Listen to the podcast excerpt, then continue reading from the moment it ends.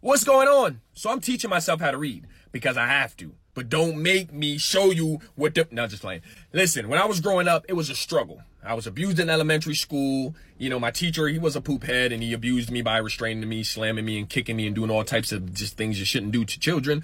But we kind of got through it. I grew up now. I'm 35 years old. And I still can't read that well. I went on TikTok screaming and telling people what's going on and what I'm believing because I started reading. And now I got comprehension. I got these new thoughts. I got these new ways. I want to be a new person. I'm pursuing my job now. My dream job as a motivational speaker got a few gigs out the way. It was great. But I need more. I got to get out there. But like anybody else, I'm like a 10 year old screaming, like, hey, how do I get booked? How do I get here? I don't know how to do none of this. So I'm coming to my people because I've been real with y'all since day one. Let's get booked. Get me in front of these kids. Let me talk to them about the importance of reading and overcoming challenges. Let's go. Come on. Shortcast Club